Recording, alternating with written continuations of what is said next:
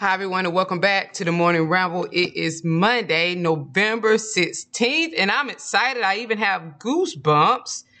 This is the message is short and straight to the point. It actually came in last night energetically. I was quite surprised and thrown aback. And the message is the fall is complete. Don't talk about your throne, sit on it. This is the rising. Now, that's the energetic message.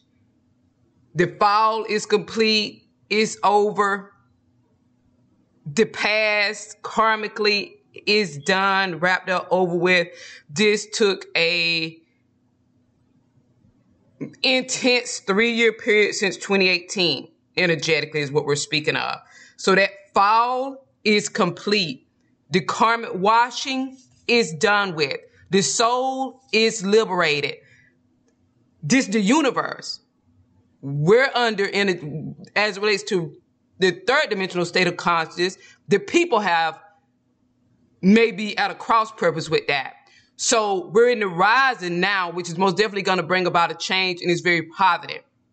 So that's the message. Until next time, thanks for listening. Bye.